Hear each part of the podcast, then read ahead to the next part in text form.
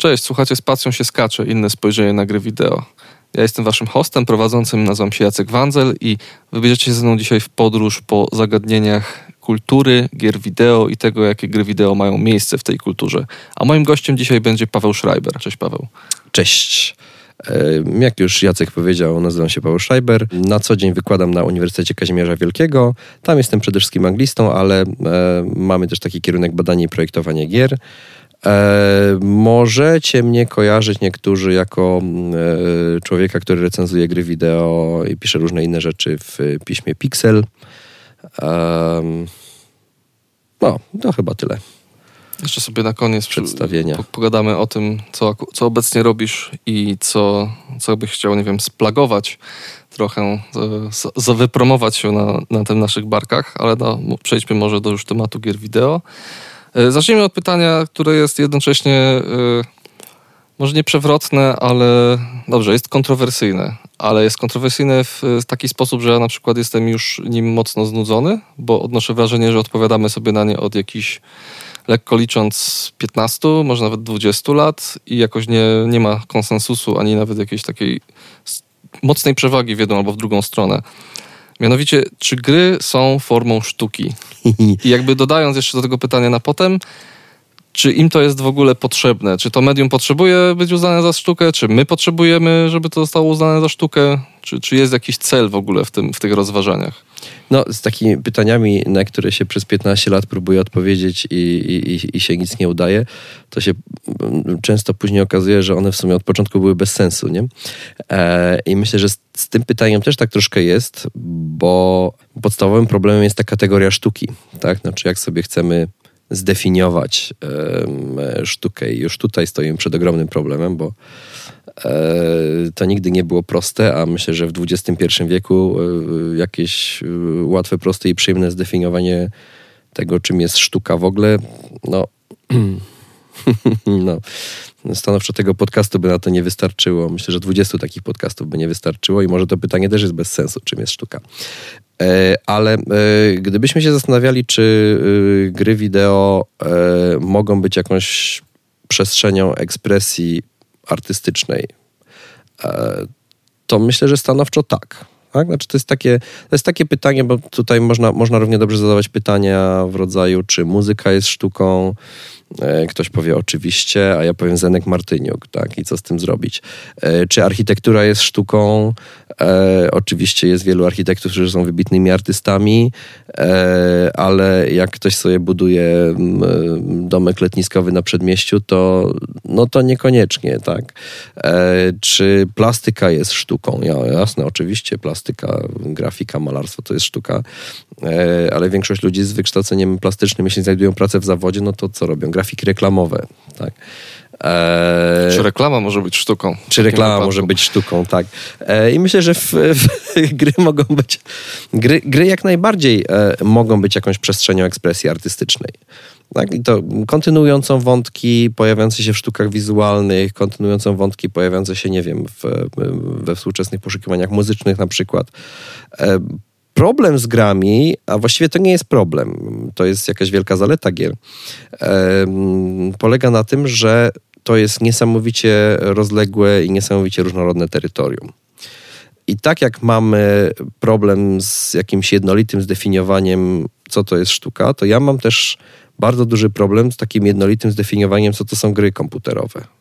Bo to dzisiaj jest zjawisko, e, w którym się pojawia tyle bardzo różnych rzeczy, że tak naprawdę wrzucenie tego wszystkiego do jednego worka jest coraz trudniejsze.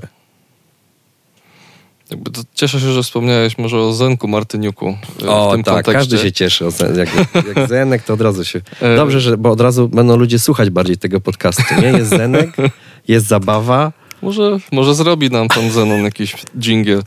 E, tak, dobrze o nim wspomniałeś, bo jakby widzę, że w, tych, w tym dyskursie o, o miejscu czegokolwiek tak naprawdę w, w tej sferze artystycznej sztuki się pojawia często taki problem, że jeśli mówimy o sztuce, to od razu jest pewien, y, pewne założenie, że chodzi nam o sztukę wysoką, czyli tą taką niezaprzeczalną, że to jest od razu dobre, wybitne i często się pojawia na przykład argument w przypadku gier wideo, że dobrze, są tam jakieś artystyczne wyrazy i tak dalej, ale co zrobić na przykład z tym Call of Duty produkowanym na taśmociągu? Co właśnie zrobić nie tylko z grami, które są powiedzmy złe, a popularne, y, tak na przykład często w filmie się pojawia, y, w przypadku kinematografii pojawia się argument Transformers Michaela Beya na przykład, że y, co właśnie zrobić z tym zjawiskiem takiej ogromnej komercjalizacji, bo bo gry są y, dziełami komercyjnymi i na wielu płaszczyznach można nawet przyznać, że, że bardziej niż, niż inne media, choćby z tego względu, że muszą docierać do szerszego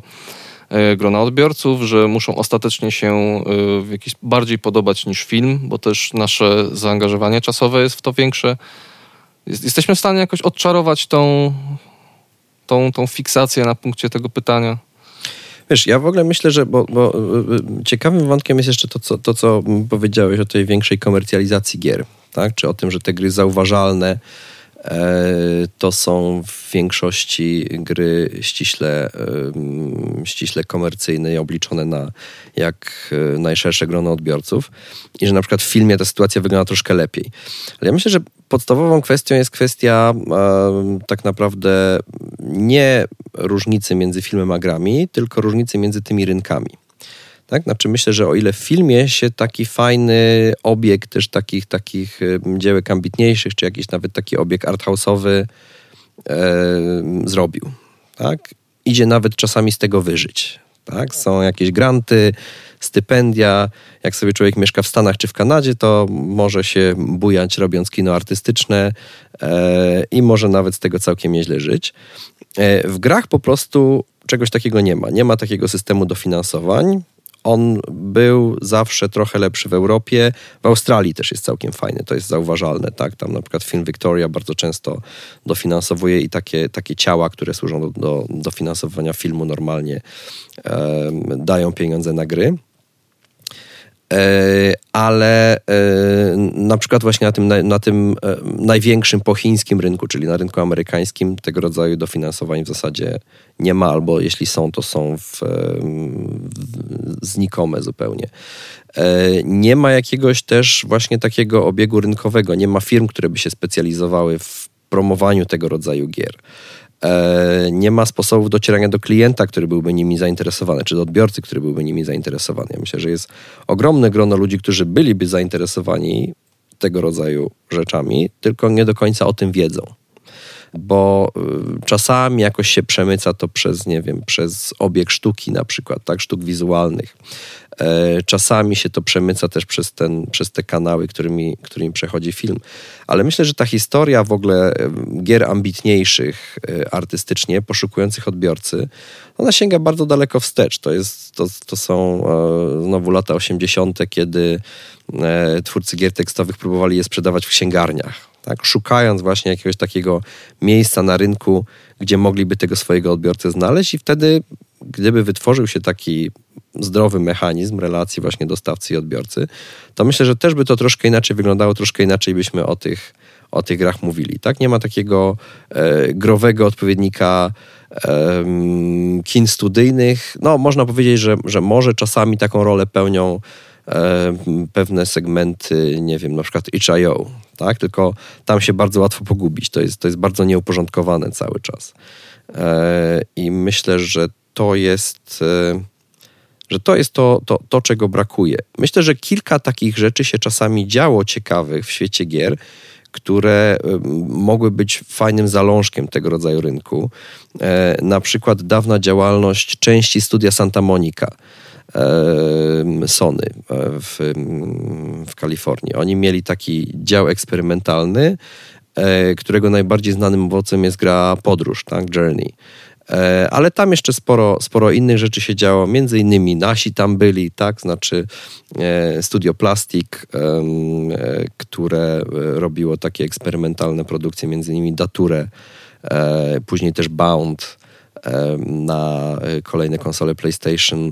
Oni byli pod skrzydłami właśnie tego, tego studia Santa Monica i to był taki bardzo fajny mm, przykład. To była też taka kontynuacja dobrej tradycji, którą firma Sony miała, bo przedtem Sony bardzo się zasłużyła dla rozwoju sztuk wizualnych, w szczególności dla wideoartu, bo oni jako producenci kamer też sponsorowali artystów i promowali artystów e, działających w, w ramach formuły wideo artu. I to miała być taka kontynuacja tego i później to z takich przyczyn jakichś jakich przesunięć wewnątrz firmy E, to padło na pysk niestety. Odrodziło się w pewnym sensie, bo duża część tych producentów odeszła później do takiego studia, które można powiedzieć kontynuuje te tradycje, czyli do Anapurna Interactive. Tak? I to jest też fajny przykład. Anapurna czy Devolver to są przykłady. Devolver troszkę, troszkę e, jakby w troszkę innym rejestrze, w, w, z taką kulturą bardziej pankową w duchu. E, Anna Purna woli takie, takie, takich, takich pięknoduchów trochę przygarniać, ale to są, to są fajne przykłady właśnie takich prób tworzenia ciekawego, niebanalnego obiegu treści, które są troszkę inne, troszkę, troszkę, troszkę albo ambitniejsze, albo trochę bardziej przewrotne, jak w przypadku Devolvera. A nie myślisz czasem, że w przypadku medium gier wideo, zwłaszcza tych mainstreamowych przykładów gier, bo y, przeszkadza trochę to, co robimy poniekąd w grach? Y, mam na myśli na przykład takie tytuły jak y, od takich banałów zaczynając na przykład od serii Call of Duty, gdzie wyrósł ten słynny, słynny już mem z press F to pay respects. Mhm. E, co wiadomo, wyszło dość komicznie ostatecznie, ale też było próbą nadania pewnego jakiegoś patosu mhm. scenie pogrzebu w tym wypadku, kiedy naciskamy dosłownie przycisk, żeby, żeby oddać hołd temu zmarłemu, ale który też wyrósł powiedzmy jakoś z tych e, niezależnych tradycji. Tak. No, Czyli na przykład mamy tytuły takie jak God of War ostatni na przykład, który jest w sumie piękną historią o tym, jak ojciec i syn próbują się porozumieć i takiej historii toksycznego w gruncie rzeczy ojca, tylko to jest zatru, zatrutego taką swoją surowością z takiego maskulinizmu wynikającą jak ma to przebić.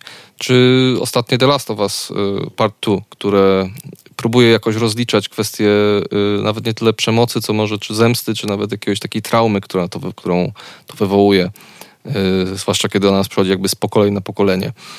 Tylko one wszystkie, mimo dotykania dość ambitnych tematów, które na przykład mainstreamowe kino nie zawsze chce, y, dalej skupiają się na tej takiej dość podstawowej interakcji w świecie gier, czyli przemocy. No, bo God of War jest dalej świetną grą akcji przede wszystkim. Jakby to rozliczenie pewne, ta relacja ojciec-syn jest ważna, ale mimo wszystko chodzi o to, żeby, żeby się dobrze te mitologiczne potwory tą magiczną siekierą mordowało. Czy, czy to The Last of Us, mimo dotykania właśnie tematów PTSD, stresu posttraumatycznego, czy, czy, czy właśnie krzywd ojcowskich i tak dalej, dalej jest grą akcji i to dość brutalną. Czy jakby to... Nie, nie, co myślisz o takim dysonansie, który to może jakby powodować w tym naszym pojmowaniu gier? Ja bym, e, ja bym go nie przeceniał. To znaczy, myślę, że to jest pewna konwencja kulturowa, to co robimy w grach, i myślę, że przyzwyczailiśmy się do niej. Oczywiście dla kogoś, kto zupełnie nie miał styczności z tą formą, to to jest y, dosyć y, irytujące, ale mm, myślę, że na dłuższą metę y, takie zrzymanie się na to, że ojej, to jest gra i musimy tutaj walczyć albo musimy strzelać, to jest troszkę jak zrzymanie się na e, banalność fabuł operowych. Tak? Znaczy, to jest, to jest pewna konwencja pewnej mhm. formy kultury, i ona rzeczywiście z zewnątrz jest przekomiczna, tak? Jak sobie spojrzymy na operę. Ja, ja zawsze, zawsze moje, moje ulubione irytacje to są irytacje librettami oper opartych na sztukach Szekspira.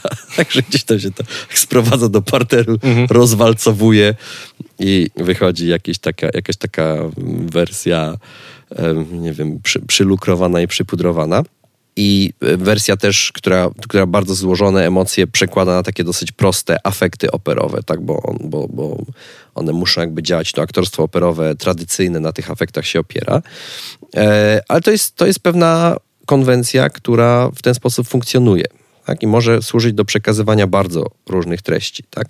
Tutaj świetnym przykładem operowym akurat, znaczy może takim też, też nie, nie, nietypowym, ale y, y, bardzo, bardzo interesującą rzeczą jest y, czarodziejski flet Mozarta, tak, który tak naprawdę jest dostosowany do takich konwencji no nie, nie, nie, nie, nie teatrzyku bulwarowego, ale w tę stronę trochę, tak? Że to było napisane dla takiego teatru bardzo popularnego i w związku z tym ta cała historia z jakimiś e, smokami, e, głupotkami, królową nocy, e, księżniczką porwaną, którą trzeba uwolnić i tak dalej, ona się zamienia w jakąś bardzo interesującą i bardzo głęboką alegorię. Więc myślę, że, że nawet z tym bieganiem i strzelaniem i machaniem toporkiem E, da się sporo zrobić. E, niekoniecznie myślałbym nawet o takich rzeczach jak, e, jak God of War czy The Last of Us, ale jak spojrzymy sobie na Dark Souls jako na grę o bieganiu i biciu potworów, to, to bieganie i bicie potworów ma tam dużo głębszy sens niż tylko taki typowy mhm, gierkowy, tak. tak? Znaczy jest jakby e, e, nieodłączną częścią tego bardzo um, ponurego takiego doświadczenia z, z, z jakiegoś pogranicza rozpaczy. E, I to świetnie pasuje. Tak? Innym przykładem tego, w jaki sposób te bardzo takie ludyczne i, i um, wydawałoby się kulturowo prymitywne mechaniki, nie wiem, skacz i tylko nie wpadnij na kolce, przeskok z platformy na platformę, jak one się stają nośnikami bardzo ciekawych treści, to jest Celest. Tak? I to też jest gra o pewnych, w sumie nie ściśle zaburzeniach psychicznych, ale pewnych problemach psychicznych, która opowiada o nich właśnie tym językiem platform i kolców. Tak? Opowiada o nim doskonale i się nagle okazuje, że, że te proste konwencje, dla kogoś, kto te konwencje rozumie, mogą się stać nośnikiem bardzo ciekawych treści. Także nie, tak jak mówię, nie zrzymałbym się na to, bo myślę, że, że jesteśmy właśnie na tym poziomie, kiedy to się stało rzeczywiście no, stało się dosyć wyrafinowane. Tak, już przeszliśmy ten punkt, który na przykład, znaczy nie jestem też wielkim ekspertem od historii komiksu, ale z mojego osobistego doświadczenia e, jest konwencja superbohaterska, która mnie kompletnie nie interesuje i, i, i, nie wiem, czy kiedykolwiek będzie sama w sobie interesować. E, I są strażnicy mura, którzy biorą sobie tę konwencję, siedzą w niej po uszy, są w niej zakochani i coś z niej robią. Tak? I myślę, że ze wszystkiego się da, może, może nie ze wszystkiego, ale z prawie wszystkiego przy, w momencie, kiedy, kiedy, kiedy jakieś, jakieś te, te wytwory kultury osiągną jakąś masę krytyczną, to daje się z nich wyciskać coś ciekawego. Też, no, banał nad banały, tak, ale Tarantino cały na tym polega, tak? Że bierze sobie taki kompost kulturowy, którym wszyscy gardzą i z tego kompostu rzeźbi rzeczy fascynujące. Tak? Znaczy, co, co, prawda, później już się zaczyna powtarzać dość mocno w tym rzeźbieniu, tak? ale ten, ten punkt wyjścia jest bardzo ciekawy. E, I myślę, że z, z grami wideo jest podobnie, że to jest rzeczywiście coś, co u swoich źródeł jest niespecjalnie wyrafinowane z punktu widzenia reszty kultury, ale dzisiaj myślę, że już dawno przekroczyliśmy ten, ten, ten, ten punkt krytyczny, że to jest już po prostu pewien język, za pomocą którego e, można mówić bardzo ciekawe rzeczy. Dobrze, że wspomnieliśmy o konwencji, y, bo właśnie wracając do tej konwencji, y, bo możemy się myślę zgodzić, y, może to nie jest, może nie jest ten konsensus, którego szukaliśmy, znaczy nie powiem, żebyśmy go szukali, ale możemy się zgodzić, że kwestia gier jako, czy gry są sztuką jest skomplikowana, niekoniecznie produktywna i, i ciężko jest w ogóle odpowiedzieć na to pytanie. Natomiast chciałbym poruszyć y, temat różnych argumentów, które się pojawiają konkretnie przeciwko y, grom wideo jako w ogóle rozważaniu jako, jako formy sztuki, bo one są często różnej jakości. Y, często na przykład pojawia się przeciwko grom wideo temat interaktywności, że jakby jest to forma, jest to medium aktywne, jakby siłą rzeczy to jakby je dyskryminuje, dyskryminuje jako formę no, sztuki, to, to... co jakby jest y, ciężkie już do pogodzenia, choćby na przykład patrząc w stronę, jaką na przykład teatr, czy Oczywiście, telewizja. To, to, jest, to jest ktoś, y. kto, to, to, są, to, to, to jest argument kogoś, kto od, od połowy lat 60. nie był w y, ciekawszym teatrze, tak, nie? Tak. No to, to są już takie... No. Czy, czy, kierunek, w którą telewizja na przykład idzie, mhm. gdzie szuka tej jakiejś, jakiejś interaktywności, bo widzi w tym jakiś potencjał a też chyba się już nie martwimy, czy, czy po, po The Wire i Breaking Bad i, i wielu innych serialach telewizyjnych się już chyba nie martwimy, czy tam można tworzyć sztukę poważną, czy, czy, czy wysoką w telewizji. Natomiast pojawiają się na przykład argumenty odnośnie właśnie tych konwencji i pewnych założeń tego medium. Na przykład, czy tutaj chciałbym przywołać coś, co na przykład mówił słynny krytyk filmowy Roger Ebert, który niestety już zmarły, który, który ma trochę takiego pecha, że jest wybitnym krytykiem, który tak naprawdę wpłynął na, na, cały świat w zasadzie krytyczny, niezależnie od tego, jak, y, jak, w, jakiej, w jakiej branży się pracuje, to zawsze się jakoś czerpie z tych mniej lub bardziej świadomie z tego, co Roger Ebert wymyślił, ale pod koniec jego życia został taką, taką nieładną twarzą tych ludzi, którzy a, nie chcą jednak, żeby te gry wideo były sztuką. No, to I chyba głównie w naszej niszy, nie? Bo myślę, tak, że, tak. że e, w świecie filmowym cały czas oczywiście, nazwisko oczywiście. ma się bardzo dobrze. I tutaj... Oczywiście, ale jakby ten, ten, mhm. ten światek growy został tak trochę jego obraz w świecie gier został trochę być może zatruty tą, tą, tym dyskursem. I on podnosił argumenty między innymi odnośnie y, dotyczące formy y, gier. Mianowicie, że są, mają zasady przede wszystkim, że wywodzą się właśnie z zabaw, y, że można wygrać gry, zdobywa się punkty. Mniej lub bardziej bezpośredni sposób można je wygrać, bo nie da się wygrać filmu, jakby to nie jest nawet ich cel, a cel nawet... Y, cel nawet y, najbardziej ambitnej y, gry wideo w jakimś stopniu jest nią, jest ją może nie wygrać, co przejść pewną drogę, ją ukończyć, a nie jesteśmy w stanie na przykład ukończyć dzieła sztuki, nie, nie ukończymy rzeźby jako, jako jej odbiorca. I czy, czy, to są argumenty zasadne? Bo, czy one jakoś, w, czy jesteśmy w stanie z nich coś wyciągnąć ciekawego? Y, tak się zawsze nad tym zastanawiam. Z Ibertem mam jeszcze to, że jest taki poza tym, poza tą wypowiedzią właśnie na temat gier i taką polemiką, bo on tam później chyba z Kelly Santiago się też e, tak.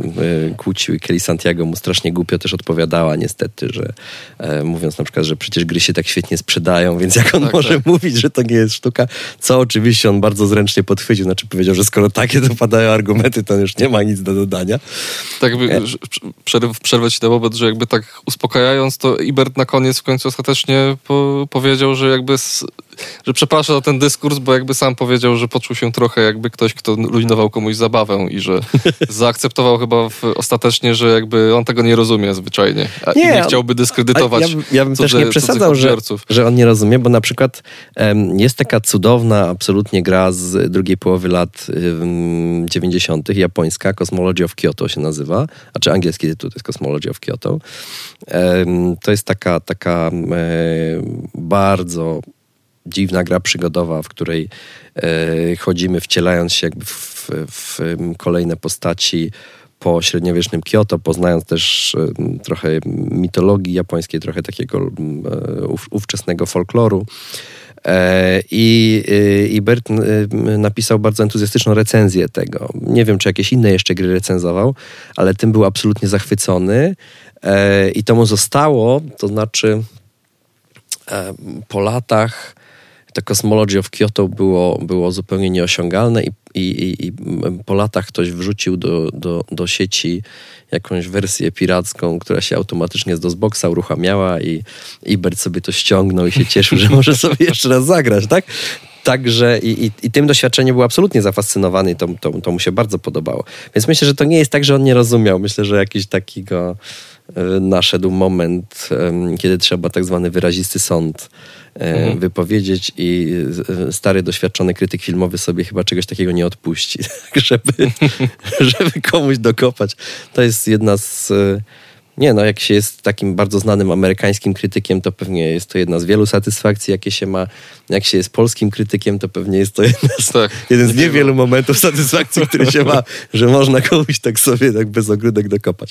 Ale wyraźnie Ibert miał te, znaczy czułem w tym, w tym tekście o grach te, taką, taką radość po prostu tego, tego dokopywania. E, myślę, że te argumenty, które on tam przedstawia akurat, to są argumenty w dużej mierze bezzasadne tak? i wynikające z pewnej nieznajomości tego, jak to medium współcześnie wygląda, z przymykania oczu, na przykład właśnie na takie rzeczy, jak, jak zauważone przez niego wcześniej Cosmology of Kyoto.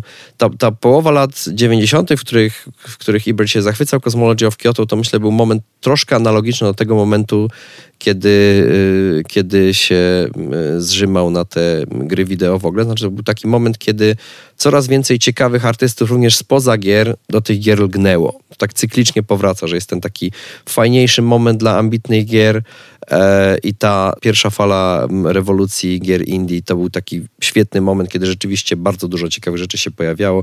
Obawiam się, że ten moment się już skończył. Tak? I, i, i um, zobaczymy, kiedy będzie następny. Więc Ibert również w złym momencie. To, że coś ma zasady, ojej, no, e, jak się spojrzy właśnie znowu na jakieś performanse takie interaktywne z lat 60., które zrewolucjonizowały teatr, one też działały na tej zasadzie, że te zasady miały. To, że w grę trzeba wygrać czy przegrać, to myślę, że też jest taka rzecz, to kryterium jest mocno nieaktualne, przynajmniej od czasu, kiedy e, LucasArts e, w swoich przygodówkach wprowadziła taką zasadę firma, że, że nie da się przegrać. Tak? I to podstawowe kryterium, że gra wideo to jest coś, co powinno się dać przegrać, przestała działać.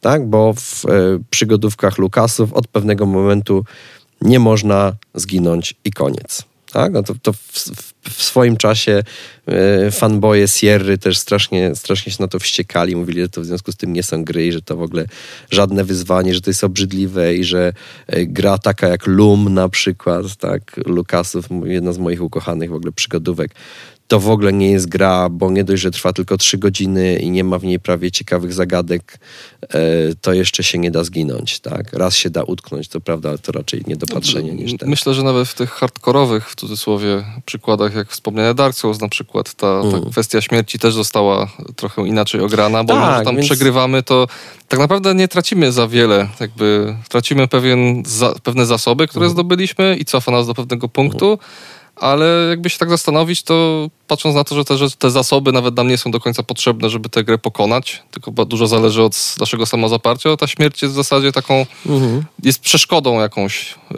dość umowną tak. niż, niż faktycznie jakimś warunkiem. Mhm. I Ibert mówił, że, że gry są, że gry wideo to są gry w takim samym sensie jak piłka e, nożna czy, czy baseball, tak? No absolutnie nie są. Czy dla mnie podstawowym pytaniem dzisiaj jest to, czy jest sens o grach wideo mówić cały czas jako o grach?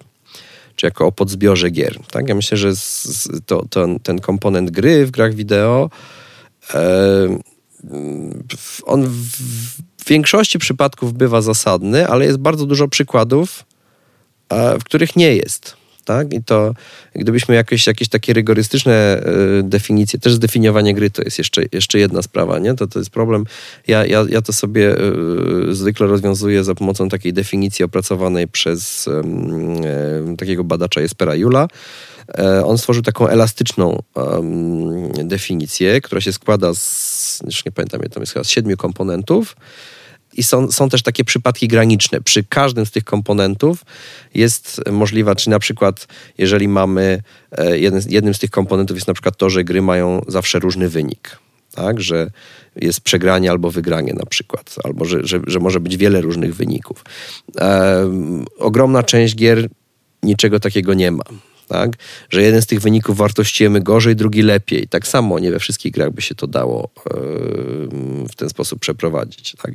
Już nie mówię o, o grach takich jak, nie wiem, symulatory lotu, które też miłośnicy symulatorów często będą mówili, że to nie są gry, tak, ale gdzieś tam w, to, w, tym, w, tej, w tym woreczku gier wideo się mieszczą. Nie mówiąc o klasykach w ogóle, takich jak SimCity czy The Sims, tak, tutaj Will Wright, jak tworzył SimCity, to się upierał, że to jest software toy, tak, że to jest zabawka, o tym też zresztą pomówimy zaraz, jak rozumiem, e, a nie gra, ale dzisiaj nie będziemy mieli wielkich problemów z zaakceptowaniem e, SimCity jako gry, tylko gry, w którą się nie da wygrać, tak. Więc to stwierdzenie, że w grach zawsze musimy wygrywać albo przegrywać i że na koniec dostajemy punkty, to jest troszkę jak ci, jak ci różni ludzie, e, którzy cały czas próbują nas dzisiaj epatować, bo pojawia się od czasu do czasu jeszcze hasło, nie, to nie jest gra komputerowa, tu nie masz kilku żyć. Tak? Kiedy ja ostatnio grałem w grę no komputerową, w której by były życia, tak? Chyba w serię Mario, ale to też już odnoszę wrażenie, jest po prostu jakiś element no, tradycji, no, więc, tak jak grzybki czy, czy, więc, czy, dźwięk monetek, więc... Więc jest, jest, jest całe mnóstwo takich, takich anachronizmów, które, które kojarzymy z tym zjawiskiem gier.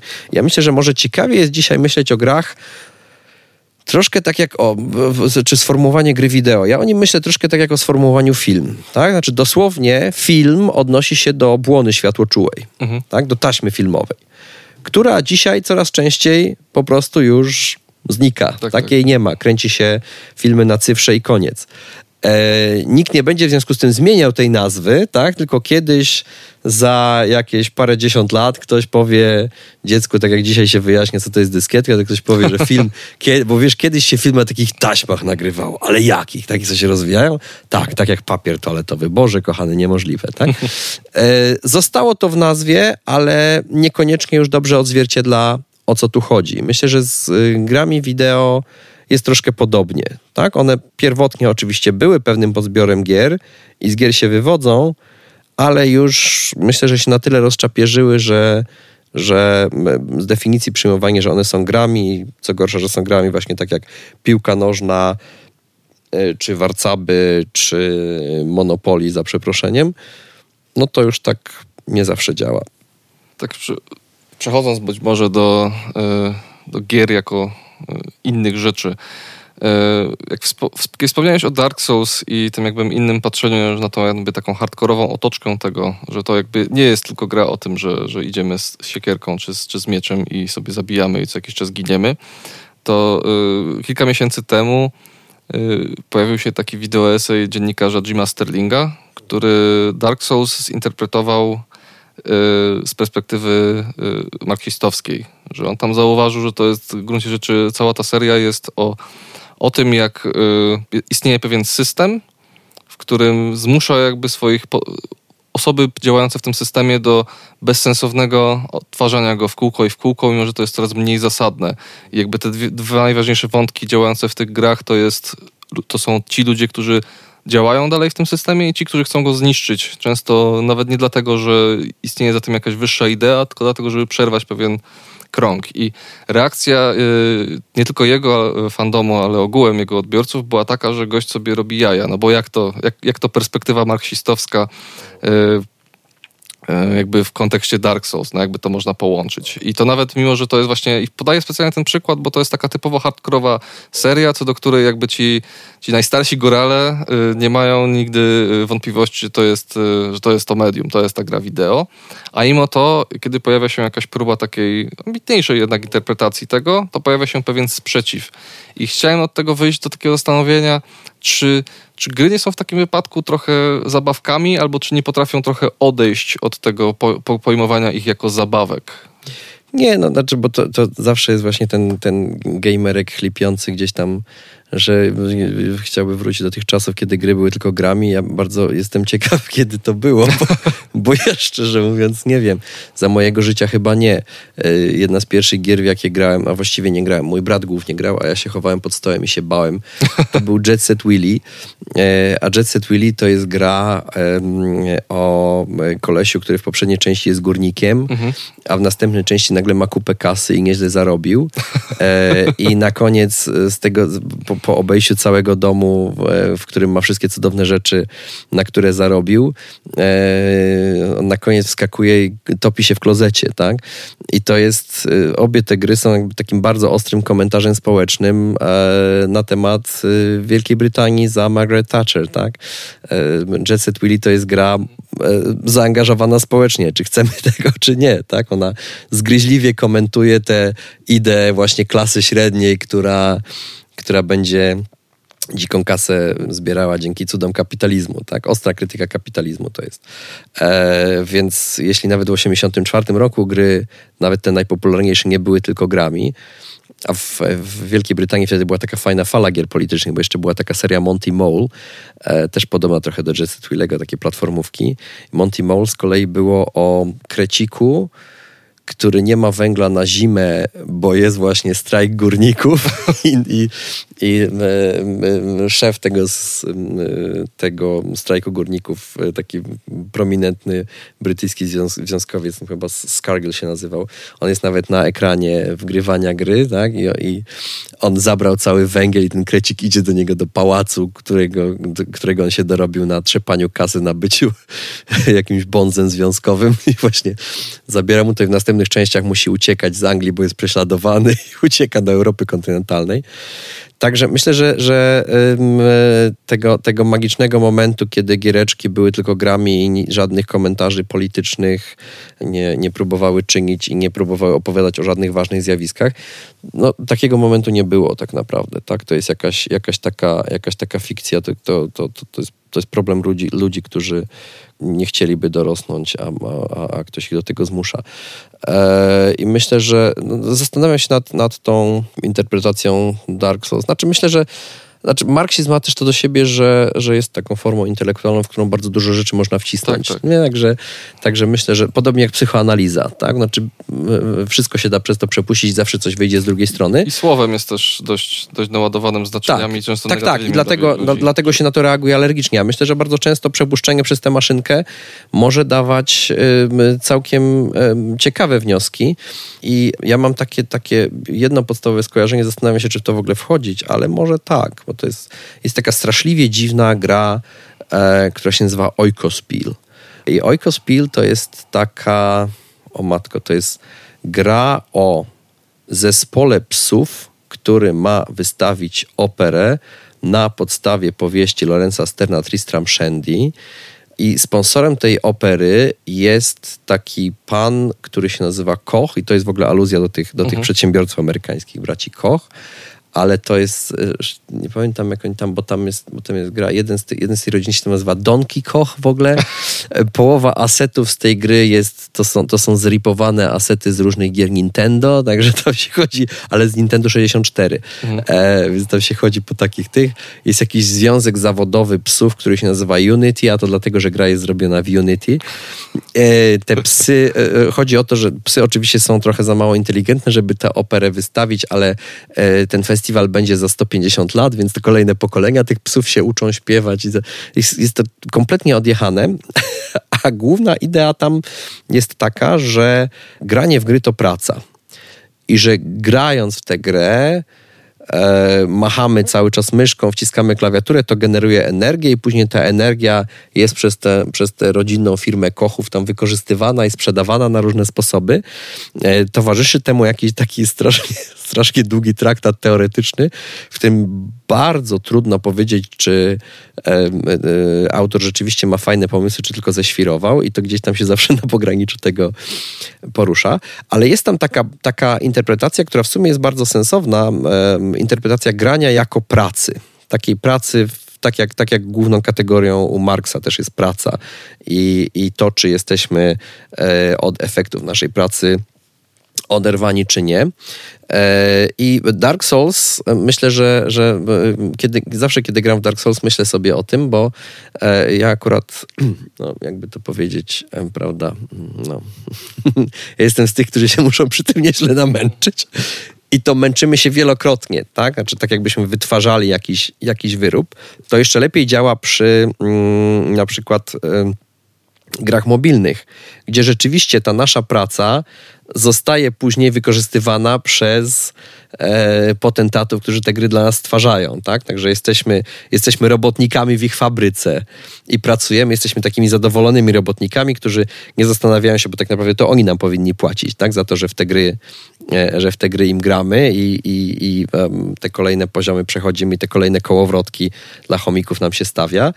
E, jesteśmy robotnikami, którzy są kompletnie wyalienowani czy oderwani od tego produktu, który wytwarzamy. Tak? I myślę, że to jest bardzo, bardzo ciekawe, bo Sterling to bardziej jakby na, na, na, tym, na tym gruncie fabularnym. Ale myślę, że to może być, że to może być bardzo inspirujące odczytanie. E, bardzo ciekawym takim też odczytaniem e, gier tego rodzaju co Dark Souls było dla mnie odczytanie takie przedstawione przez Annę Anthropy, która ona akurat y, zrobiła taką grę opartą na, na Bomb Jacku e, która się nazywa The Mighty Jill Dla, jeśli, no, nie będę już wchodził w szczegóły, czemu ta gra się tak nazywała, w razie gdyby jacyś młodsi słuchacze nas słuchali. E, ale dla niej tego rodzaju hipertrudne gry są pewnym odgałęzieniem praktyk sadomasochistycznych, tak? że to jest BDSM tak naprawdę, gdzie tym e, dręczącym jest twórca gry, a masochistą poddającym się radośnie e, byciu dręczonym jest e, gracz. I myślę, że w przypadku Dark Soulsów i jak się spojrzy jeszcze na społeczność Dark Soulsów, to świetnie widać, tak? że to dokładnie tak działa i że tak naprawdę przez, przez różne rodzaje właśnie takie, takie wydawałoby się już bardzo egzotyczne dla standardowego odbiorcy jakieś teorie właśnie tego, jak w kulturze funkcjonuje BDSM, gry wideo się świetnie sprawdzają. To wszystko oczywiście jest dygresja do dygresji e, na bazie tego, co, co, co Sterling powiedział, ale e, wydaje mi się, że to pokazuje, że gry też są ciekawą formą kultury o tyle, że dają się w ten sposób bez problemu interpretować i wychodzą z tego całkiem sensowne rzeczy, tak? które gdzieś tam nam też pewne elementy gier całkiem dobrze wyjaśniają. I myślę, że taka alergia na to o, znaczy protestowanie, że ktoś ma czelność w ten sposób to interpretować, mnie to bardzo dziwi, o tyle, że ja nie mam nic przeciwko temu, jak ktoś na przykład jakieś bardzo głębokie analizy robi tego, przez ile klatek animacji w uniku, w których Dark Soulsach jesteśmy nietykalni. Myślę, że to jest sensowna forma mówienia o tej grze. Ja bym w życiu się w to nie bawił na takim poziomie szczegółowości, ale myślę, że to jest interesujące i jest to cenne. Absolutnie mi nie przeszkadza, kiedy ktoś coś takiego robi i nie mówię, o ty głupi, przestań tutaj to robić, bo e, zobacz sobie, co Sterling mówi, skup się na tym. Zagraj w grę, zamiast ją tylko rozkładać na czynniki pierwsze. A nie, albo pomyśl, tak, nie, nawet nie zagraj w grę, tylko mhm. pomyśl nad przesłaniem baranie, a nie tutaj. Nie, mi to absolutnie nie przeszkadza, że ktoś tak chce odczytywać i nie rozumiem, dlaczego komuś, kto skupia się na przykład na mechanice, miałoby przeszkadzać to, że ktoś się skupia na czym innym. Prawda? Znaczy to, to myślę, że pewnym problemem, który też e, może to, to, to, nie jest tak, że go mieliśmy od początku w grach, tylko że go miewamy w grach, jest to, że e, e, zanika troszkę pluralizm e, w wypowiadaniu się o grach. Także oczekuje się, że będzie pewna jedna ustalona forma, w jakiej należy o grach mówić, pisać, a jeżeli ktoś to robi inaczej, to ja będę krzyczał i, i, i, i będę mówił, że to jest głupie. Tak? Myślę, że najfajniejsze jest właśnie to, że można na bardzo wiele różnych sposobów yy, o grach opowiadać i, i, i gdzieś tam yy, próbuje się często gry zamknąć jakby w takich, w takich enklawach tematycznych, a to jest na tyle ciekawa forma kultury, że na bardzo wiele sposobów można o niej mówić i można o niej mówić sensownie. Tak zastanowiłem się nad tą pracą również w kontekście tego, jak wyglądają nie tylko współczesne gry mobilne, ale też y, po prostu y, blockbustery, hity, w szczególności multiplayerowe na przykład. Y, bo mamy dosłowne gry, pracę, na przykład Death Stranding Hideo Kojimy, który jest dosłownie grą o pracy kuriera i jest jakby swoistym komentarzem tego, jak gry mogą daleko zajść, jeśli odpowiednio nagradzają i zgamifikują w jakiś sposób ten proces, gdzie, gdzie katorżnicza robota dowożenia paczek w postapokaliptycznej Ameryce potrafi sprawiać jakąś przyjemność, mimo że ona w obiektywny sposób to nie jest nic fajnego tak naprawdę, bo to jest coś strasznego. E, gdybyśmy mieli się postawić w sytuacji na przykład takiego kuriera. E, a na drugim biegunie mamy taką pracę, jak na przykład w wielu e, grach sieciowych, które na przykład przez pewną tendencję do patrzenia na gry jako usługi, które mają cały czas nam jakoś dostarczać rozrywkę, które mają być strony jakąś taką prenumeratą, że kupujemy jedną grę albo wydajemy na nią co miesiąc jakiś pieniądz i ona ma każdego dnia móc dostarczyć jakąś rozrywkę i rozgrywkę. E, pojawia się taki problem, gdzie idzie, zaczyna to iść trochę za daleko. E, takim na przykład przykładem świetnym z tego roku e, jest Destiny 2, które miało ten problem, że twórcy założyli sobie sezonowe dostarczanie zawartości do gry gdzie co trzy miesiące, co miesiąc y, jest coś całkowicie nowego, są nowe rzeczy do zdobycia, są, y, jest nowa jakaś tam prosta, prosta tam zadania i tak dalej, bronie, kostiumy, kolory nawet tych kostiumów do odblokowania. I spotkało się to strasznie z, z też straszną, strasznym protestem e, fandomu Destiny 2, do tego stopnia nawet twórcy przyznali, że no, chyba popełniliśmy błąd, bo tam zaczęło się, zaczęło się wkradać y, tak zwane FOMO, czyli fear of missing out, gdzie ludzie po prostu nie angażują się w coś z miejsca, albo boją się, bo boją się, że wpadną w taką pętlę, że robią coś już nie dla przyjemności, tylko dlatego, że po prostu móc powiedzieć, że to jest. I tu już mamy do czynienia z, z taką uczynieniem z gry tak naprawdę roboty, do której siadamy codziennie po na przykład 3 godziny po to, żeby móc powiedzieć, że dobra, spełniliśmy te wszystkie warunki, które się od nas wymaga i żeby nie było potem sytuacji, że za dwa miesiące nie mamy tego wszystkiego. I czy jakby to nie jest, czy to jest martwiący kierunek, czy to jest coś, w czym gry będą zmierzać, takiej uczynienie z nich roboty, patrząc na to, jak jak popularna jest ta formuła tych, tych gier usług, gdzie każdy duży wydawca chce mieć tą grę usługę. Po pierwsze dlatego, że są w stanie są w stanie zarabiać na niej w bardzo, w, w, bardzo liniowy sposób, bo to jest coś, na co się wydaje co jakiś czas, to, to jest coś, do czego gracze wracają. A z drugiej też dlatego, że y, dosłowną, realną pracę to w jakiś sposób ułatwia, bo pracuje się w ramach tych samych tytułów, zamiast co roku, czy co dwa, czy co pięć, czy co osiem wydawać coś całkowicie nowego, na czym trzeba zburzyć fundamenty. Mhm. No, ja jestem bardzo ciekaw, jak to się rozwinie. Powiedziałbym, że to też, to też bardzo zależy gdzie, tak? Bo myślę, że e, dla graczy mm, pecetowych i konsolowych nie powiedziałbym, że to jest jakieś wielkie odkrycie, ale troszkę dla nich to jest, to jest dziwne. E, natomiast dla graczy grających na urządzeniach mobilnych to absolutnie nie jest dziwne, tak? To jest, to jest e, to jest taka konwencja, która od dawna obowiązuje i dzisiaj wydawanie czegokolwiek e, w takiej formie premium na urządzenia mobilne, no to w większości przypadków to jest mm, jakiś odpowiednik próby samobójczej tak naprawdę, e, bo jest to bardzo ryzykowne. E, myślę też, że to jest taki moment, kiedy y, y, nie wierzę, żeby ten model się miał bardzo mocno przyjmować na, na PC-tach i konsolach.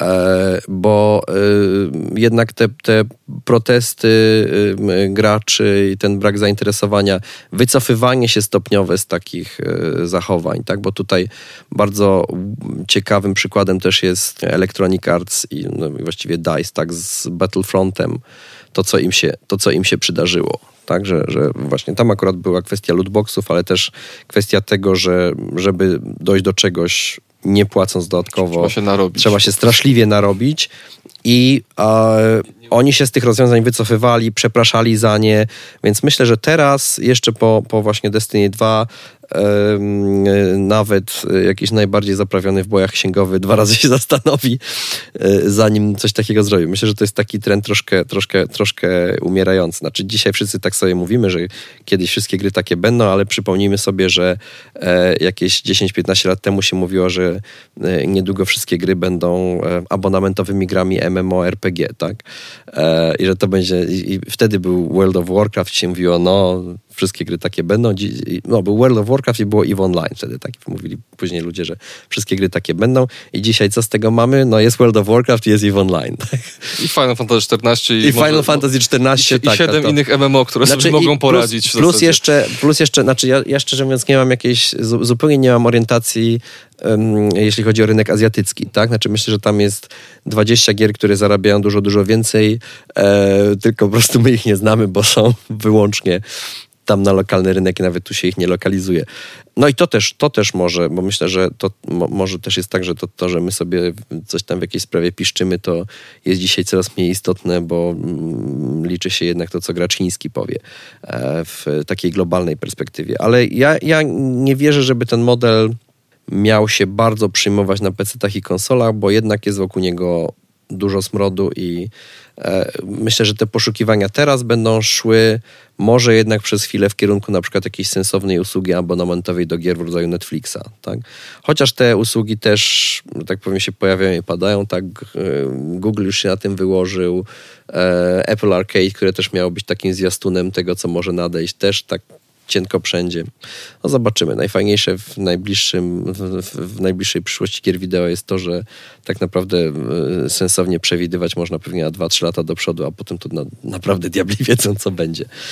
E, także w, w te gry, gry usługi aż tak nie wierzę. Natomiast to, co jest ciekawe w tym, znaczy, znaczy może nie, wierzę troszkę w gry usługi, ale nie, nie w takiej formie, tak? Właśnie takiego dawania tandetnego kontentu, który odblokowujemy ciężką robotą. E, ale jeśli chodzi o te kategorie pracy, to myślę, że, że powoli zaczynamy docierać do tego, że pojawia się coraz więcej głosów, przynajmniej tak jak mówię w tym świecie zachodnim gier, po pierwsze, znaczy głosów szanujących pracę, pracę obu stron, tak? Pracę gracza, to jest to, o czym powiedziałeś, tak? Że gracze buntują się jako ci biedni robotnicy, którzy robią kasę dla firmy i, i jednak jak im się te warunki pracy bardzo mocno pogorszy, to, to będą się buntowali. I też myślę, coraz bardziej y, podnosi się jednak głos y, twórców gier. Tak? To są wszystkie te historie, przez które przechodzą kolejne firmy z Kwestia molestowania to jest oczywiście taki najbardziej widoczny element, ale, ale wtedy też wychodzą kwestie innego rodzaju e, złego traktowania pracowników. Rosnące uzwiązkowienie też w, w branży gier. Tak? E, takie, myślę, że też takie, takie e, troszkę zdanie sobie sprawy, do czego doszło tu znowu przede wszystkim na rynku mobilnym, e, powstała taka cała kategoria konsumentów, którzy spodziewają się, że będą dostawali wszystko za darmo. E, nie zwracają w ogóle uwagi na to, że ktoś e, robi te gry, bo chce zarobić na życie. W dużej firmie to zarabianie na życie oczywiście troszkę inaczej wygląda niż jak się jest małym indykiem, ale z punktu widzenia konsumenta to, to nie, nie, nie, nie, nie ma różnicy. Ja pamiętam takie jakieś koszmarne hejty na rynku mobilnym, kiedy na przykład twórcy Monument Valley ośmielili się wypuścić płatny dodatek, tak? I musiałem za ten dodatek zapłacić, kurczę, nie wiem, 15 czy 20 zł. Boże, kto to widział, żeby 15 czy 20 zł płacić za kawał świetnie przygotowanej gry, prawda? To powinno być za darmo albo powinno być za 5 groszy. Ale e, mobilnej lub casualowej. Ale mobilnej lub casualowej, tak. I ten klient był przyzwyczajony do tego, że wszystko dostaje za darmo. I myślę, że tutaj też jakby mm, zrozumienie tego, że ten model się troszkę wyczerpał, jest, tak? Także mm, tak trzymam kciuki, że ten większy szacunek dla obu stron, dla pracy ob, ob, z obu stron, tak? Znaczy dla, dla, dla pracy, którą gracz wkłada w grę, żeby ona miała sens i dla pracy, którą twórca wkłada w grę, że to, że to będzie jednak um, bardziej doceniane. Przynajmniej jakby widać kroki w, w tym kierunku tak dotykając tematu jeszcze, bo prześmiewczo powiedziałem o tym, że to ta mobilna, casualowa gra i jakim cudem chcielibyśmy za nią tyle jeszcze dopłacać. E, czy myślisz, bo istnieje takie rozgraniczenie wciąż w jakimś stopniu na gracza hardkorowego tak zwanego i gracza casualowego. Mimo, że te powiedzmy dwie idee tego wszystkiego się jakoś zacierają typowe gry y, akcji, czy typowe gry y, nastawione właśnie na pewne wyzwanie, zaczynają coraz więcej swój, y, swój projekt wpuszczać na przykład rozwiązań, które, powinny, które mogą ułatwić trochę nie tylko granie osobom, które są na przykład niepełnosprawne, ale na przykład no, są po prostu mniej sprawne w takim znaczeniu, że nie są w stanie tak szybko grać na padzie i tak dalej. Coraz ten nacisk na to wyzwanie się przesuwa w trochę inne miejsce. Nawet, y, nawet taka gra jak Sekiro, która też wywołała ogromną dyskusję na temat tego, tych ułatwień, usprawnień dla, dla, no dla tak, no, do, dostępności. Tak, tak, dostępności. o właśnie, to jest to mhm. słowo, którego szukałem. Teraz na przykład będzie wprowadzać jesienią patch, który będzie takim nie bezpośrednim, ale ułatwieniem, gdzie na przykład gracze będą mogli sobie razem zostawiać wskazówki, na przykład nagrywając siebie kawałek walczy, na przykład o, w ten sposób ten atak bossa możesz uniknąć i tak dalej i sobie w ten sposób pomagać. Czy na przykład drugą stronę, że te rozwiązania z gier mobilnych, te konta premium właśnie, te battle passy, e, mikropłatności, przechodzą już do, do gier typowo mainstreamowych, hardkorowych, powiedzmy, jak strzelaniny online czy, czy gry strategiczne. Czy myślisz, że jest szansa, że my ten podział na te hardcore, hardkorów i casuali jakoś zatrzemy kiedyś? Czy on przestanie być taki że on przestanie być tak mocno nasilający i wyjdzie jakby trochę z dyskursu, czy, czy to jest nieuniknione przez to, jaką, jaka jest historia gier i, i ich miejsce, powiedzmy, w kulturze? Nie, no to już się zatarło, tak? Znaczy jest taka, ta właśnie, już rozmawialiśmy o tej, o tej mega casualowej grze dla cieniasów, o Dark Souls, tak? Bo prawdziwi twardziele grają w Demon Souls, tak? A Dark Souls jest dla cieniasów, bo tam sobie możesz wszystko odzyskać, tak? Tak, tak. tak naprawdę powinien być permadeath po prostu i albo przechodzisz na jednym, e, bez save'ów nawet, bo save'y też są powiedzmy sobie szczerze dla cieniasów, tak? E, to też ułatwia niepotrzebnie powinien, jak człowiek traktuje grę poważnie, to powinien poważnie ją potraktować, usiąść, przejść, tak, znaleźć jakieś, jak, jak, jak nie wiem, jak musi coś zjeść albo musi e, się wypłakać w kącie, no to niech znajdzie sobie jakieś bezpieczne miejsce, gdzie stanie, gdzie go nic nie zabije, tak, i niech potem wraca, no bo gra musi w ten sposób zaangażować.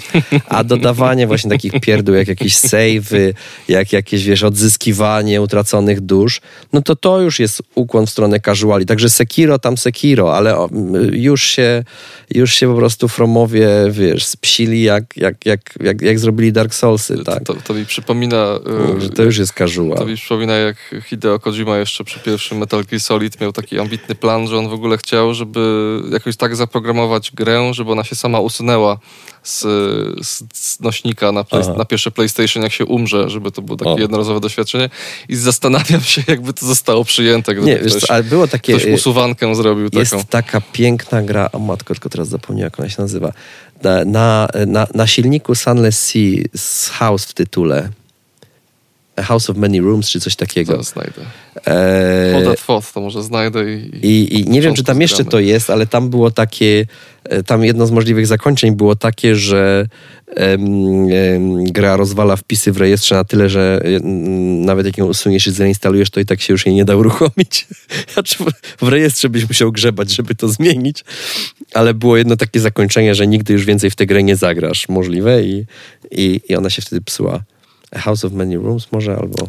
Inspirujące w zasadzie. Nie, ale gra jest, gra jest, w, ogóle, gra jest w ogóle świetna i, i, i, i jako wielbiciel um, Sun SC powinieneś to koniecznie zobaczyć, bo jest, jest faktycznie nie, cudna jest. Tam jest na przykład miasto, które jest zbudowane na e, rozkładających się ciałach kilku bogów i jakieś e, to, to smrody, które z tych bogów wypływają się do buteleczek, łapie i później to jest jakiś taki e, bardzo cenny środek leczniczy i halucynogenny jeszcze. Piękne rzeczy tam są, ale tam też był taki pomysł na zakończenie.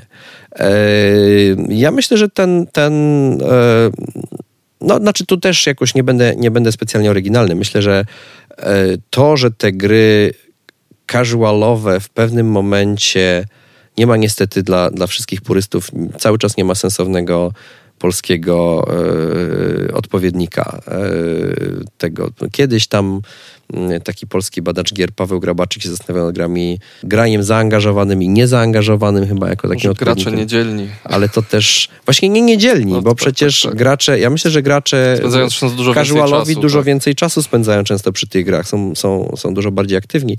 Natomiast gdzieś tam e, jest, jest taka słynna książka znowu jest Pera Jula, Casual Revolution, która mówi o momencie, tak naprawdę gdzieś tam takim głównym punktem wyjścia jest Wii.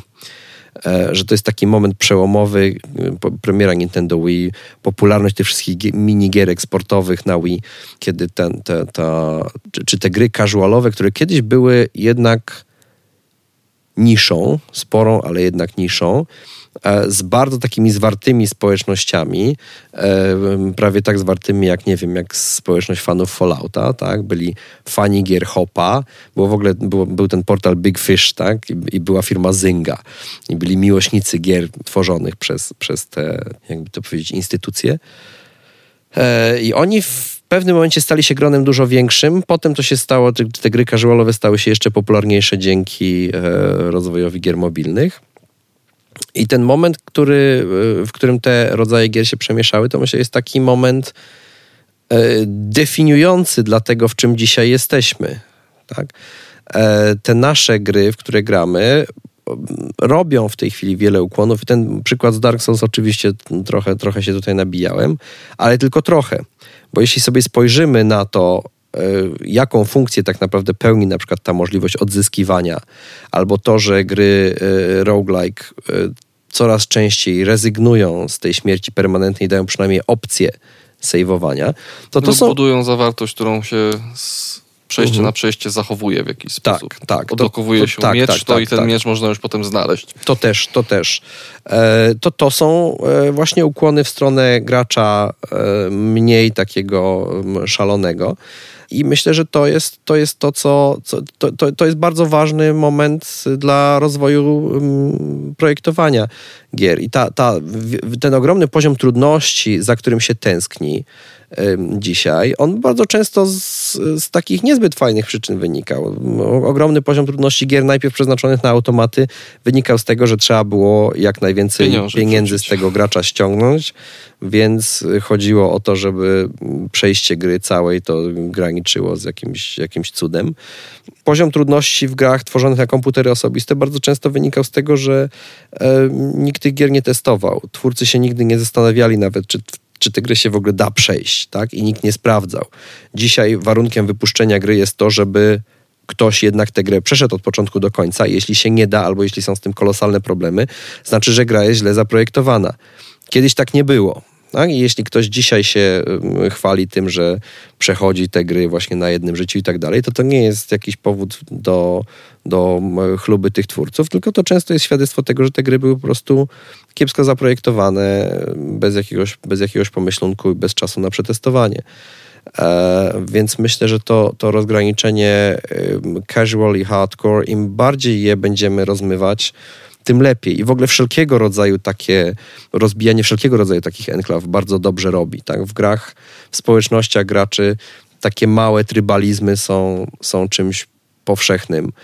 I myślę, że im więcej jest takich osób i, i, i takich miejsc też, w których się o grach opowiada, które y, rozczapierzają się i próbują objąć jak największą sferę, tym lepiej. Jeszcze tak na zakończenie chciałem się zastanowić nad pewną kwestią dotykającą tego, e, tego pierwszego tematu, od którego wyszliśmy, czyli czy gry to sztuka, e, mianowicie kwestii artystów i, i, autorstwa, powiedzmy, czy do kogo należą te gry. I jakby tak jeszcze zahaczając o temat innych perspektyw, bo przyjęło się, że mamy tych kilku tych autorów tego franc z francuskiej y, te teorii auteur, mamy tych paru autorów w grach. Tam jest David Cage na przykład, jest Hideo Kojima, być może tam Ken Levine, czy na przykład y, Neil Druckmann. E, I z ciekawostką jest na przykład to, że Hideo Kojima, y, mimo że jakby się w wszystkich swoich pretensjach, powiedzmy, artystowskich i tak dalej, y, tego, że się wszędzie podpisuje na molnie nawet i tak dalej, co też poniekąd, poniekąd wynika z pewnej etyki pracy, na przykład on się za y, artystę nie uważa. I on też na przykład wychodzi w ogóle od założenia, że gry nie są sztuką, Kiedyś podał taki ciekawy przykład, że dla niego gry nie są sztuką, są zbiorem różnych sztuk, różnych mediów, a on się widzi raczej w pozycji nawet nie tyle czasem kuratora, czy organizatora placu zabaw, czy czasem nawet producenta samochodów, że on widzi po prostu grę jako coś, gdzie że kuratoru, jest kuratorem kilku rzeczy, które się tam znajdują i wypuszcza to odbiorcy, który jest w stanie się jakoś na nie przelać albo coś z nich wyciągnąć. I chciałem się zastanowić, do kogo należą gry? Kto jest bardziej artystą, kto jest autorem w tym wszystkim? Czy to jest równa relacja, na ile, na ile tam y, ten gracz wpływa na ostateczną wizję tego tytułu. Eee, na ile gracz jeszcze, tak? tak? Bo, bo ja w ogóle bym się jeszcze, jeszcze na tym skupił, że yy, gra wideo jako produkt, który sobie gdzieś tam kupujemy, yy, też w absolutnej większości przypadków jest tworem zbiorowym. Tak, tak. tak? I to jest też pewien problem, który gdzieś tam cały czas przerabiamy e, w, e, w, w, różnych środowiskach. E, w filmach jeszcze cały czas ten reżyser jest jako jako um, taka, taka postać nadrzędna, chociaż ludzie bardzo często na aktorów idą, tak? tak. I są no bo... tacy reżyserzy, którzy umieją się grzecznie usunąć tak. w, w tło. I zresztą bywali też tacy reżyserzy, no w... którzy usuwali się w tło, żeby temu, żeby temu aktorowi dać miejsce. No w grach też nie, niewielu reżyserów niewielu zarządza projektem tak jak, jak w mniejszych studiach, czy na przykład Kojima, który klepie każdy element, mówi, czy ta muzyka może być, czy nie i potem wszyscy pracują, tylko, tylko mają taką jakby nadrzędną rolę producencką, czyli trzymają jakąś ogólną no pieczę. tak, ale ci, ci, ci klepiący każdy problem. element też się z czasem stają zwykle takim znakiem towarowym, tak? Mhm. Jak, jak się spojrzy, ile gier y, Sida Meyera tak, tak. E, faktycznie ma w sobie jakiś wkład Sida Meyera sensowny, albo jak wyglądała historia serii Ultima i do kiedy Richard Garriott miał jeszcze tak. coś tam do powiedzenia, a kiedy przychodził raz na miesiąc do, do biura i mówił wszystkim, że jest fajnie, że jest Lordem Britishem, tak? E, I myślę, że to, znaczy ja, ja nie mam nic przeciwko temu, bo myślę, że e, doklejenie nazwiska takiego jak Meyer czy Kojima bardzo dobrze robi każdemu projektowi, on się wtedy fajnie sprzeda, więc to się, więc to się opłaca, tak? Ale myślę, że ten że już kwestia tego, tego czyim coś jest faktycznie dziełem, to jest bardzo różna i, i, i, i nie wiem, jest fajn, fajną praktyką jest na przykład w Teatrze Powszechnym w Warszawie to, że na plakatach zrezygnowano z, e, już z y, rozdzielania ról, że tu jest reżyser, a tu jest inspicjent, a tu są aktorzy, tylko są w kolejności alfabetycznej wszyscy wymieniani, tak? I tak naprawdę z plakatu nie sposób nawet się zorientować, kto jest reżyserem przedstawienia, bo zakłada się, że aktorzy są współtwórcami w równej mierze. E, więc myślę, że z, z grami to też jakby powinno do nas coraz bardziej docierać, że często to nazwisko na czele to jest fikcja. I szczerze mówiąc, ciekaw jestem też na ile e, faktycznie, bo, bo też nie sądzę, żebyśmy mieli bardzo bezpośredni dostęp do tego, jak, jak to u Kojimy wszystko wygląda. Czy on rzeczywiście wszystko przyklepuje, czy on i jego współpracownicy wolą mówić, że on to rzeczywiście przyklepuje, bo to jest na tyle fajny, um, fajna jakby taka, taka historyjka, że ona sprzedaje te gry też, nie? Więc, więc y, w większości, jak się spojrzy na tych wielkich autorów kina, to też częściej to, no może nie częściej, ale bardzo często to, to jest kwestia to jest kwestia ego, tak? Tego reżysera albo tego, że warto to reżyserem promować. E, z filmem to jest świetnie, na przykład świetnie to widać, bo to e, nawet na poziomie tandem reżyser-operator. Czy montażysta nawet. I montażysta, tak. W przypadku tak. Telmy Schunovers i, i Martina Scorsese na przykład. Tak, tak, tak. Są w zasadzie to, i to, oboje są rodzicami tych, tych I przynajmniej to jest taka trójca święta, która, która jak się spojrzy na tych tak zwanych wielkich reżyserów, to oni prawie zawsze mają tych samych współpracowników. No, o Tarantino się to... mówiło, że mu jakoś spadła, kiedy, kiedy zmarła jego, mhm. jego poprzednia montażystka na przykład, więc... Tak, także, także to jest, y, to, to myślę, że ten, że, ten, że ten autor jest, y, jest tu problematycznym, problematyczną kategorią. E, jeśli chodzi o gracza jako autora, to, e, to tu, tu, jestem ostrożniejszy, to znaczy myślę, że po, po, po, oczywiście dużo, dużo, dużo było od bardzo dawna gadania o tym, jak to gracz jest aktywnym współtwórcą i tak dalej. Ja myślę, że to, to jest troszkę inaczej, że e, zadaniem dobrego projektanta jest danie graczowi takiego wrażenia, że ma coś do zrobienia e, i że ma coś do powiedzenia. Bardzo mi się podobają te momenty w grach, kiedy gracza się z tego wytrąca, z tego przekonania. E, to jest oczywiście słynna scena z Bioshocka Would You Kindly, tak, gdzie się tłumaczy graczowi, że jest głupkiem, który nie ma tu nic do powiedzenia i idzie tylko po sznurku. Jeśli mu się wydawało, że coś robi w tej grze, to on nic nie robi. Jestem też e, wielbicielem, absolutnym wielbicielem gry o Tron Telltale Games. E, wszyscy tam strasznie płakali, że jak to jest, ja podejmuję jakieś decyzje, potem z tych decyzji nic nie wynika. No kurczę, ludzie, to jest gra o tron, tak? Cała gra o tron polega na tym, że e, kombinują ludzie, starają się coś zrobić i tak dalej, i później coś im na łeb spada i koniec. trzy osoby. I kompletnie bez sensu wszystkie ich wysiłki były. I to jest absolutnie cudowne, także ja się strasznie ucieszyłem, jak firma Telltale zbankrutowała. E, znaczy, ogólnie się troszkę zasmuciłem, znaczy strasznie po nich nie płakałem, ale trochę mi się zrobiło smutno, ale w jednej kwestii się bardzo ucieszyłem, bo ta Telltale'owa gra o Tron, e, w której strasznie się kombinuje przez te wszystkie odcinki, żeby coś zrobić sensownego i potem to wszystko bierze w łeb. Ona się kończy takim, że jest jakieś takie, prawie wszystkich bohaterów tam wymordowali, ale jest jakieś światełko nadziei, tak w zakończeniu, nie? I w momencie, kiedy Telltale zbankrutowali, to światełko nadziei zgasło. Jednak nic z tego nie będzie. Jest tragedia doskonała. Także bardzo mi się to spodobało jako dopełnienie tej gry. A potem wydano ósmy sezon i już, już nikt nie chce nawet. I teraz już tak. Teraz już, I to jeszcze tak, i tak. Błaga, jeszcze, ta, błagam, jeszcze klęska ostatniego żadnych. sezonu Gry o Tron. jeszcze wisienką na tym tragicznym torcie um, e, Gry o Tron Telltale'ów jest. To znaczy, że gracz nie jest w żadnej mierze współtwórcą tego, że był za nos prowadzony, że, że był manipulowany manipulowany i za każdym razem się dawał nabierać, że może jednak coś, a tu nic.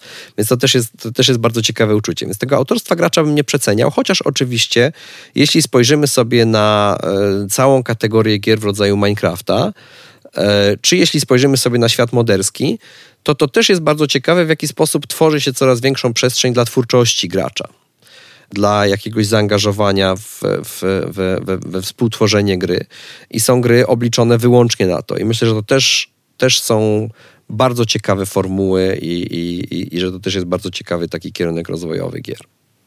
Słowem zakończenia, wszystkie pytania, które zadałem, są, nie mają jasnej odpowiedzi. Oczywiście. Co jakby jest być może jakąś lekcją, którą warto tutaj zostawić. Może poza faktem, że pamiętajmy, że wszystkie gry są polityczne. Nieważne, ile nam nieważne, ile nam no Ubisoft tak, ale wiesz, powtarza. Wszystko, ale wszystko jest, wszystko jest ogólnie polityczne, więc e, to nie no, ale Ubisoft e, przecież przynajmniej od pierwszego Assassin's Creed'a też za każdym razem tę polityczność zaznacza, tak? A ten disclaimer z Assassin's Creed'ów e, jest, jest wyraźną tak. sugestią, tak. że ta gra istnieje w, nie istnieje w próżni, tylko istnieje w pewnym konkretnym kontekście politycznym i w związku z tym możecie tę grę na różne sposoby sobie odczytywać i żaden z tych sposobów nie jest czymś, co my narzucamy. Tak? Nie ma jedynie słusznego sposobu e, interpretacji pierwszego Assassin's Creed'a i że jak będę sobie w Assassin's Creed'a grał pierwszego jako grę bardzo wyraźnie robioną w kontekście wojny z terroryzmem, tak? bo to widać na, na, na pierwszy rzut oka już,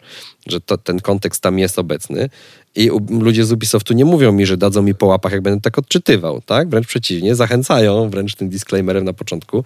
Czytajcie jak chcecie. To apolityczność jest jakby takim zabiegiem i to też słowo zostało trochę pewnie wypaczone, żeby to znaczyło, że nie, nie komentujemy być może jakoś aktywnie obecnych wydarzeń, albo nie jest mm. to bezpośrednim wyrazem krytyki wobec na przykład... Nie chodzi o Busha. Na przykład o żeby nie ten, o innym nie powiedzieć. Śmiałem się z tego głównie, bo na przykład The Division jest tą słynną, jedną z najsłynniejszych Aha. gier apolitycznych, która z tej strony jest też takim takim konserwatywnym, mokrym snem Jacka Bauera z 24, gdzie Aha. tam jest po prostu kilku dobrych kolesi z giwerami i oni rozwiążą każdy problem. Nawet ten niewidzialny wirus, który, którego my nie umiemy roz, rozwiązać przez te lata niewidzialnym kolesiem z giwerą, no ale no. Aha.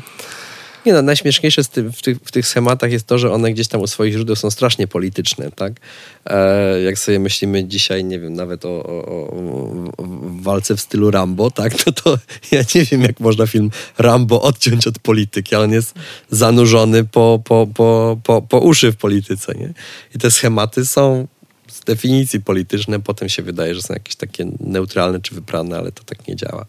No, ostatnio mieliśmy, że y, krytykowano i Kojimę, że robi nagle grę polityczną, co też jest niezrozumiałe kompletnie i, i adaptację y, komiks sequelowy, ko, y, serialowy sequel Watchmen na przykład mhm. też dostał po batach, że jak to politykę wprowadzamy w ten w oczywisty sposób polityczny komiks.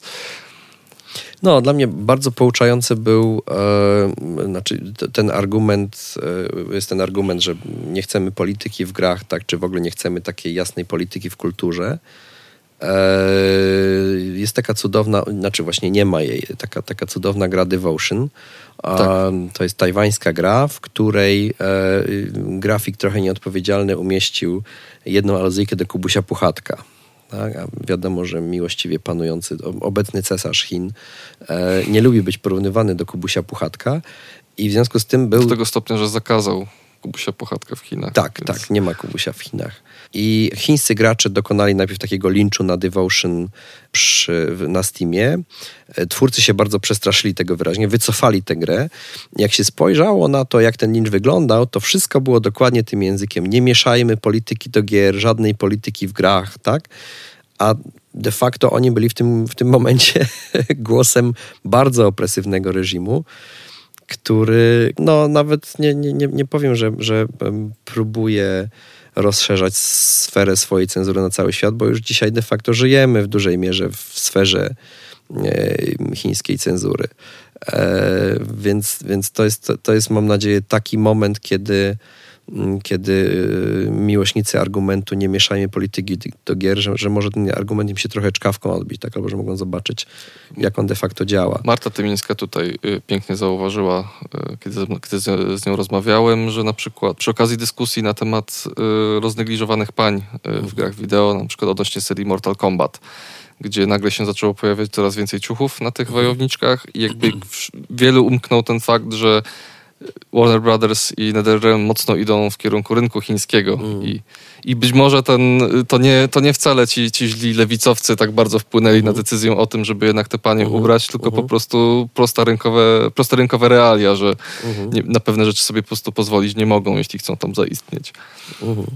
Tak, ja myślę, że od początku do końca w przypadku dużych gier mainstreamowych to jest kwestia prostych rynkowych realiów, tak? Znaczy zdają sobie sprawę, że jest klient, któremu to może przeszkadzać i ten klient jest dla nich ciekawszy niż ten klient, który będzie bardzo głośno krzyczał w internecie, że ja chcę mieć tutaj gołą pupę, nie?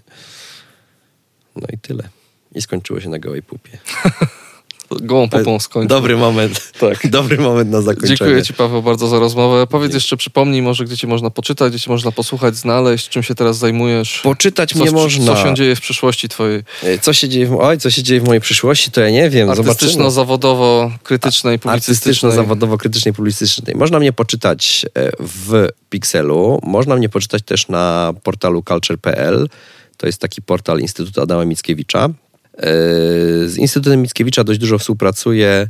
Okej, okay, komunikacja się już zaczęła, więc o tym jednym mogę powiedzieć. O drugim nie mogę jeszcze chyba powiedzieć, bo, bo jeszcze nie zaczęliśmy oficjalnej komunikacji, ale e, z, z, w, w IAMie robimy taką, taką konferencję Digital Cultures. To jest konferencja poświęcona kulturze cyfrowej myślę, że fajna. W, w, poprzednich latach mieliśmy gości takich jak na przykład Wiktor Antonow, czyli człowiek, który robił um, scenografię do, scen, tak, tak to nazywam, no, był, był właściwie art dyrektorem Half-Life'a 2 i um, Dishonored. I Dishonored 2 w sumie też, to znaczy on wtedy był art dyrektorem całego, um, całego Zenimaxa, więc też nadzorował pracę nad, nad Dishonored 2. Mieliśmy, ojej, mieliśmy Alexisa Kennedy'ego kiedyś, e, mieliśmy człowieka, który zrobił muzykę do Limbo Inside i nowych Wolfensteinów i Controla. Nie mogę powiedzieć, kogo będziemy mieli w tym roku, ale myślę, że też będzie fajnie. To jest no, w połowie października będziemy z Digital Culture startowali. No i jeszcze przy kilku innych takich imprezach związanych z grami też pracuję, ale to na razie pewnie nie, nie, nie, nie mogę jeszcze o tym za dużo opowiadać. Dzięki jeszcze raz Paweł za rozmowę. Szukajcie Pawła w różnych źródłach, które przed chwilą podał. Ja zapraszam też do innych odcinków z Pacją się skacze w, zarówno w formie podcastu, jak i serii artykułów, jak i wideo esejów. Dofinansowano ze środków Narodowego Centrum Kultury w ramach programu Kultura w sieci.